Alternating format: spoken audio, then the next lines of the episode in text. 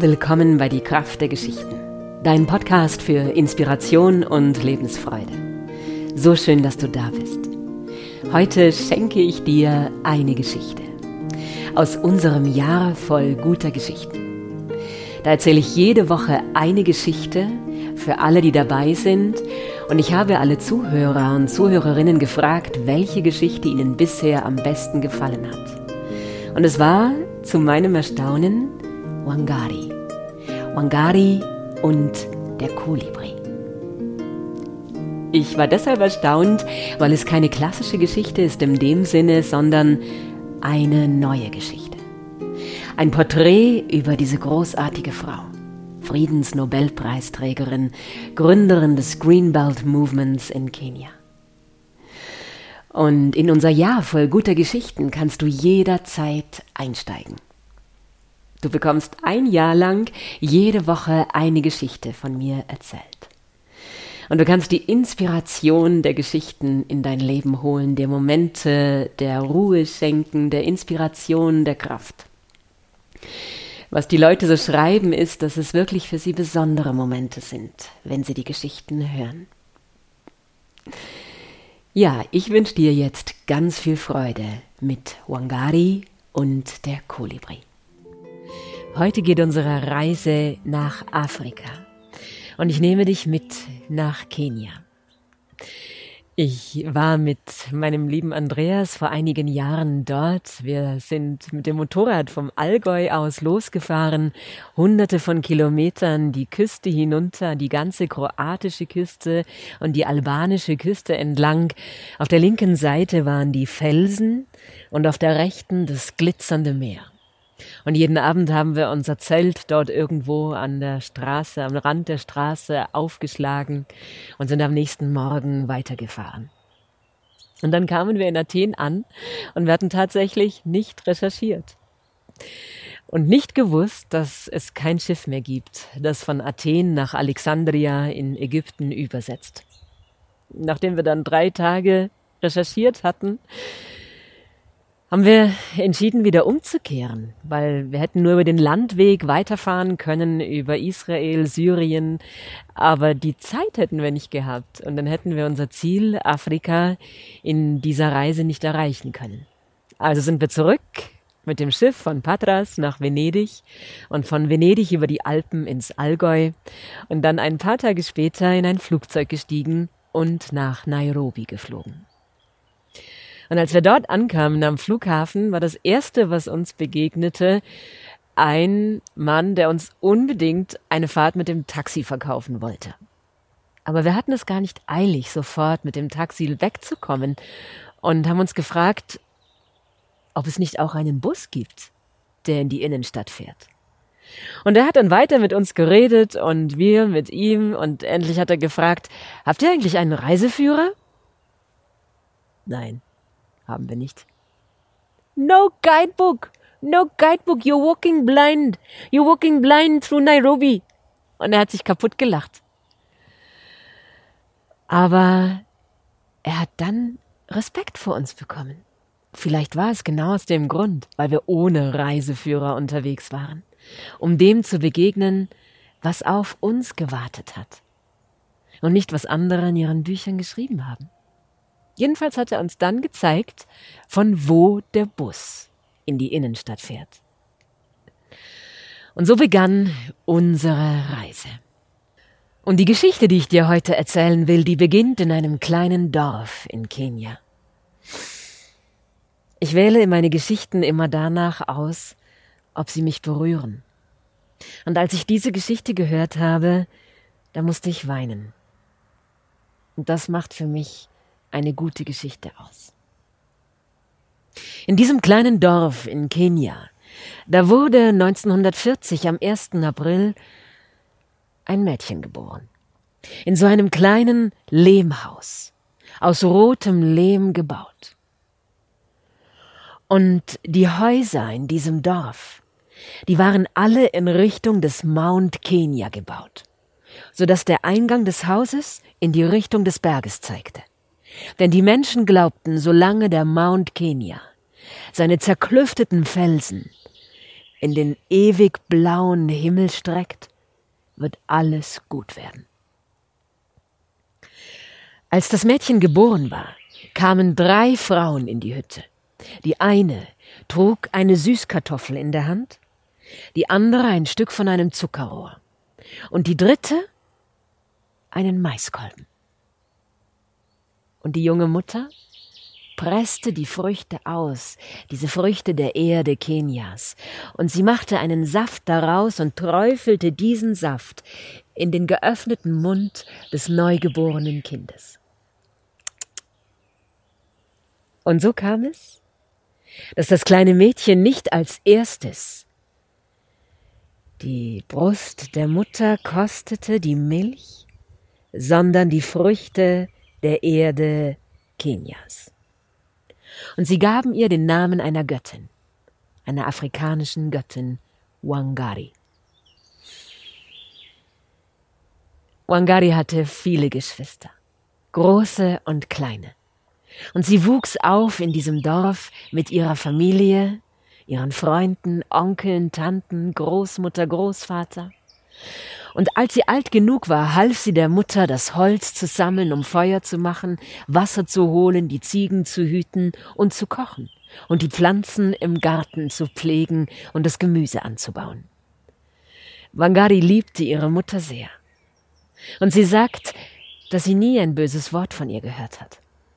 Sie ging mit ihr in den Dschungel, der das Dorf umgab. Dort lebten die wilden Tiere Afrikas. Die Elefanten, die Giraffen, Antilopen, Leoparden und Löwen. Sie sammelten das Feuerholz und kehrten dann in das Dorf zurück. Und dort, am Rande des Waldes, da stand ein uralter Baum. Der Manguru-Baum. Ein alter Feigenbaum. Seine Rinde war so grau wie die Haut eines Elefanten. Und als sie an diesem Baum vorüberkamen, sagte die Mutter zu Wangari, Wangari, nimm nie das Holz von diesem Baum, nicht seine Blätter, nicht einmal seine Früchte. Warum? fragte Wangari. Dieser Baum ist heilig. Dieser Baum ist nicht für die Menschen. Er ist für Gott. Und wenn er eines Tages umfällt, dann wird er wieder zur Erde. Aha, Wangari staunte, so wie sie es immer tat, wenn die Mutter ihr erklärte, wie die Welt funktioniert und ihr etwas erzählte von dem alten Wissen ihrer Ahnen. Wangari liebte diesen Manguru-Baum. Und dann saß sie an seinen Wurzeln, daneben war eine Quelle. Und da bildete sich ein Tümpel klaren, kristallklaren Wassers. Wangari liebte es, auf den Wurzeln des uralten Feigenbaumes zu sitzen und zu beobachten, wie die Kaulquappen zu Fröschen wurden. Sie staunte über dieses Wunder der Natur. Aber heute hatte sie keine Zeit. Sie eilte hinter der Mutter her, die trug den Korb mit dem Feuerholz auf ihrem Rücken und den kleinen Bruder hatte sie auf ihrem Kopf und den kleinen Bruder hatte sie auf den Rücken gebunden in einem Tuch. Und so kamen sie nach Hause und sie luden das Holz ab, und das war Wangaris liebste Zeit am Tag, wenn alle zusammen ums Feuer saßen und die Mutter Geschichten erzählte. Mati, erzähl uns eine Geschichte. Ja, rief auch Wangari. Mati, erzähl uns eine Geschichte. Und die Mutter setzte sich zu den Kindern ans Feuer und sie begann. Vor langer Zeit. Vor sehr langer Zeit. Da gab es im Dschungel ein großes Feuer. Ein Feuer, sagte Wangari. War das hier bei uns in der Nähe? Die Mutter lächelte. Ja, es war nicht weit von hier. Die Flammen züngelten hoch empor, höher als der lange Hals der Giraffe. Das Feuer war heiß und fraß sich durch den Wald, und die Tiere rannten so schnell sie konnten davon. Der Leopard, der Elefant, die Giraffe, die Antilope, der Löwe, und sie fanden Zuflucht auf einem Hügel. Und dort, dort standen sie und sahen zu, wie das Feuer ihre Heimat auffraß und die Flammen ihre Zuflucht zerstörten. Und der Löwe sagte, Wir müssen etwas tun. Aber kein Tier bewegte sich. Alle standen reglos, wie erstarrt, und sahen dem Feuer zu. Doch, doch, ein Tier machte sich auf den Weg. Was glaubt ihr, welches Tier es war? Die Kinder sahen die Mutter fragend an. Es war the Hummingbird, der Kolibri. Er flog so schnell er konnte zum Fluss. Er füllte seinen Schnabel mit Wasser. Er flog zurück zum Wald. Er ließ das Wasser auf das Feuer tropfen und dann flog er wieder zum Fluss. Und wieder zum Wald und wieder zum Fluss und wieder zum Wald und wieder zum Fluss. Er flog und flog und flog. Nun, der Elefant hätte viel mehr Wasser in seinem Rüssel tragen können.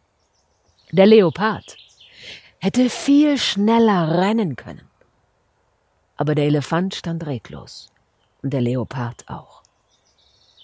Und als der kleine Vogel wieder an ihnen vorüberkam, da rief die Antilope Hey, Hummingbird, warum tust du das? Und der Vogel hielt kurz inne, der Kolibri. Er sah der Antilope direkt in die Augen, so wie die Mutter Wangari in diesem Augenblick. Warum ich das tue? Ich tue das Beste, was ich kann. Und dann flog er weiter. Die Mutter schwieg. Noch eine Geschichte, noch eine Geschichte, riefen die Kinder. Nowangari schaute in die Flammen des Feuers. I am doing the best I can. Bis zu diesem Tag war der Leopard ihr Lieblingstier gewesen, aber heute kam ein zweites Tier hinzu. Sie liebte die Geschmeidigkeit und die Schnelligkeit des Leoparden und sie liebte den Geist des Kolibri.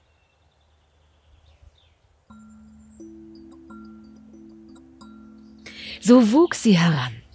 Und als Wangari sieben Jahre alt war, da ging ihr Bruder in die Schule. Wangari musste der Mutter helfen, bei all der Arbeit, die zu Hause zu tun war. Aber sie holte sich immer seine Schulbücher und las und schaute sie genau an. Lesen konnte sie ja nicht, aber sie betrachtete die Bilder.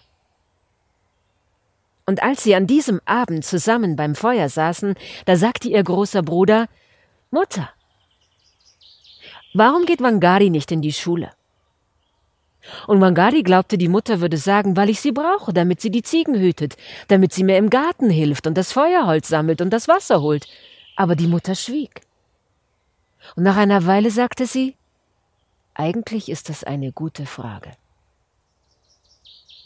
Und so kam es, dass Wangari das erste Mädchen in ihrem Dorf war, das eine Schule besuchte.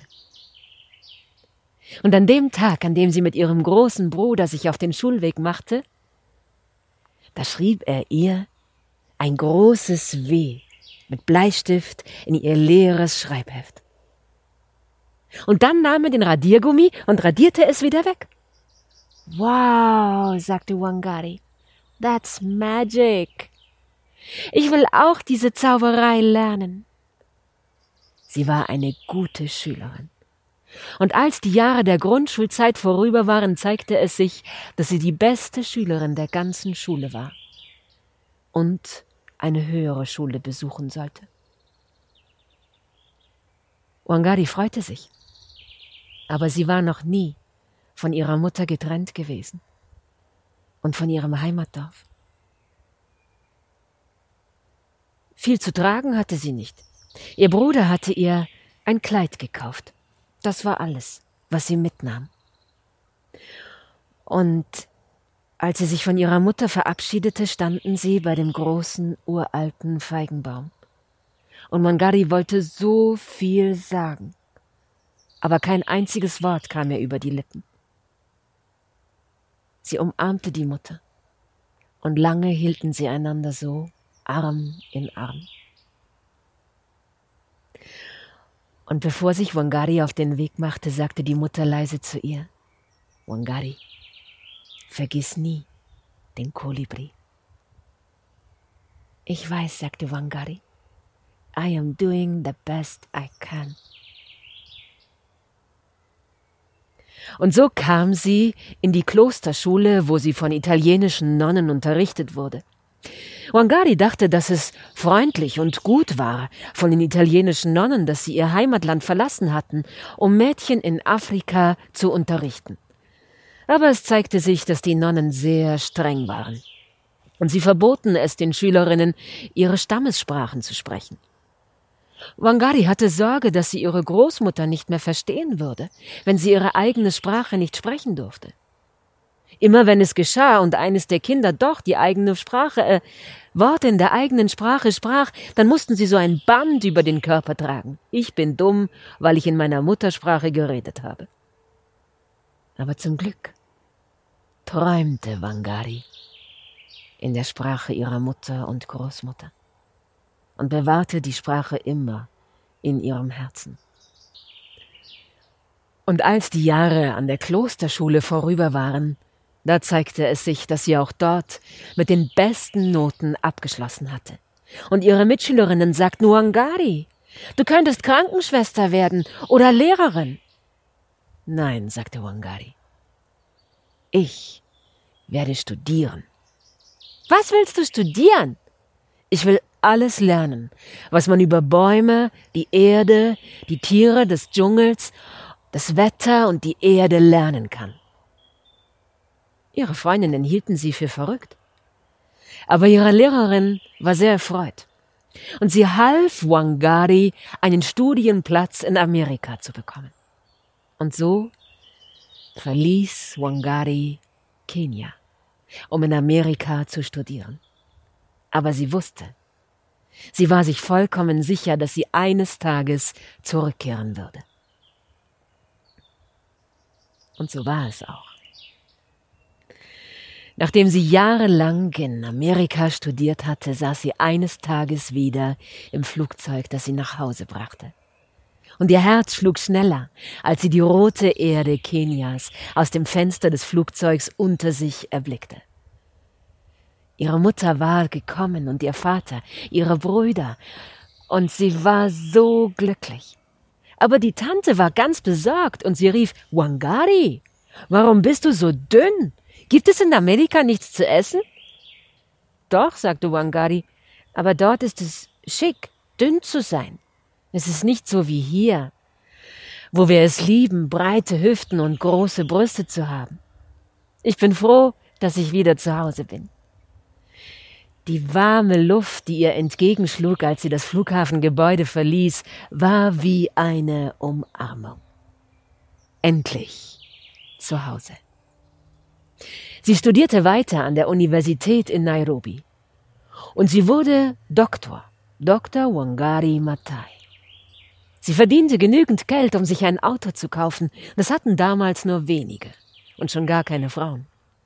Und so kam der Tag, an dem Wangari mit ihrem Auto in ihr Heimatdorf fuhr. Ihr Herz schlug schnell. Sie war so aufgeregt ihren alten Feigenbaum wiederzusehen, das Dorf, die Großmutter. Aber je näher sie kam, desto erstaunter war sie. Sie dachte, sie hätte sich verirrt und wäre falsch gefahren. Aber immer wieder zeigten die Schilder, dass sie richtig war. Sie kam zu dem Dorf, in dem sie aufgewachsen war. Sie sah die Häuser aus dem roten Lehm gebaut mit dem Eingang zum Mount Kenya. Und vor dem Haus sah sie eine kleine Gestalt sitzen, ihre Großmutter. Wangari rannte. Großmutter, wo ist der Dschungel? Wo ist der Wald? Geld, mein Liebes. Geld. Sie haben den Wald verkauft. Sie haben nicht verstanden, dass Geld keinen Schatten spendet, dass Geld keine Früchte hervorbringt, dass Geld die Erde nicht fruchtbar macht. Wangari rannte. Sie suchte nach ihrem Feigenbaum. Er war fort. Die Erde vertrocknet. ausgetrocknet, die Kinder liefen durch das Dorf und die Bäuche waren aufgeschwollen vor Hunger. Sie hielt es nicht länger aus, sie stieg wieder in ihr Auto, sie fuhr zurück nach Nairobi. Und sie fuhr zurück in die Universität. Sie besprach sich mit den anderen Professoren und mit all den Menschen, die sie dort kennengelernt hatte. Was können wir tun? Was können wir tun, um den Menschen in Kenia zu helfen? Und während sie sprachen, sollen wir ihnen Geld schicken? Was sollen wir machen? Wangari schaute zum Fenster hinaus und sah einen Kolibri, der draußen in der Luft schwebte. The Hummingbird. Langsam drehte sie sich zu den anderen um. Ich weiß, was wir machen, sagte sie. Und sie malte auf die Tafel den Kreis des Lebens, den sie gelernt hatte, als sie an dem Feigenbaum ihres Heimatdorfes die Kaulquappe beobachtet hatte, wie sie ein Frosch geworden war. Und dann drehte sie sich zu den anderen um und sagte, was wir brauchen, sind Bäume. Wir müssen Bäume pflanzen in unserem Land. Viele Bäume. Und als sie das gesagt hatte, war es eine ganze Weile still. Und dann sagte ihre Freundin, Wangari, glaubst du wirklich, dass wir damit den Menschen helfen können? Ich weiß es nicht, sagte Wangari. Ich weiß es nicht. Aber wir müssen es versuchen. Und weil sie wusste, dass sie einem Menschen nur etwas beibringen kann, das sie selbst versucht hat, begann sie selbst Bäume zu pflanzen. Sie begann Geld zu sammeln, Menschen anzuschreiben und vor allem die Frauen in den Dörfern davon zu überzeugen, dass es das war, was sie brauchten. Und als sie viele Samen brauchte von einer großen Baumschule, da schüttelte der Mann den Kopf. Er glaubte nicht daran. Awangari sagte, bitte komm einfach nur mit, ich zeige es dir. Ach, um einen Baum zu pflanzen, muss man sich auskennen, man muss wissen, wie es geht. Ah, sagte Wangari, jede dieser Frauen weiß, wie eine Pflanze wächst, damit sie gedeiht. Und er fuhr mit Wangari in die Dörfer, und er sah, wie sie mit den Frauen die Erde aushob, wie sie Löcher gruben, wie sie die Pflanzen hineinsetzten und wieder die Erde darauf drückten. Und er sah, wie die Frauen sangen, während sie Bäume pflanzten. Und an diesem Tag schenkte er Wangari Hunderte von kleinen Bäumen, Tausende von Samen, und die Bewegung wurde größer und größer. The Green Belt Movement. Denn als die Bäume gepflanzt wurden, da reichten sie Wangari nur bis an den Gürtel. Aber viele Jahre später wurden sie zu einem Wald. Jeder einzelne Baum, der gepflanzt wurde, war ein Teil dieses Waldes geworden.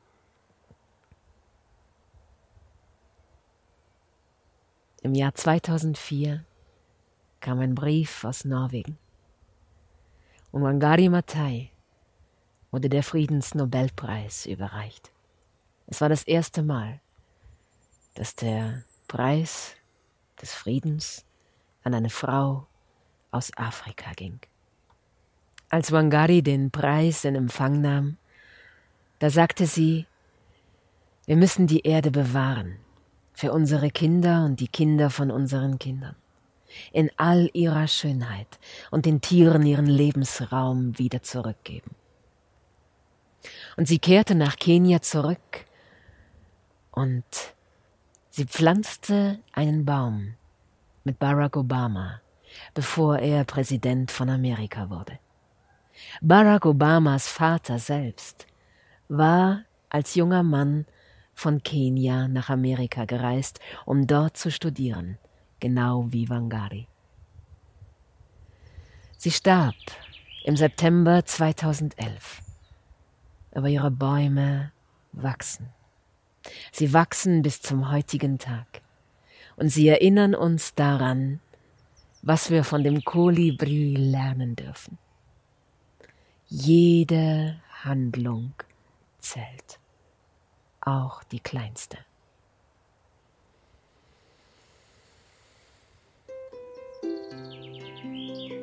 Sei von Herzen umarmt. Lass dein Licht leuchten. Lass uns selbst die Veränderung sein, die wir uns wünschen für diese Welt. Alles Liebe, deine Annika.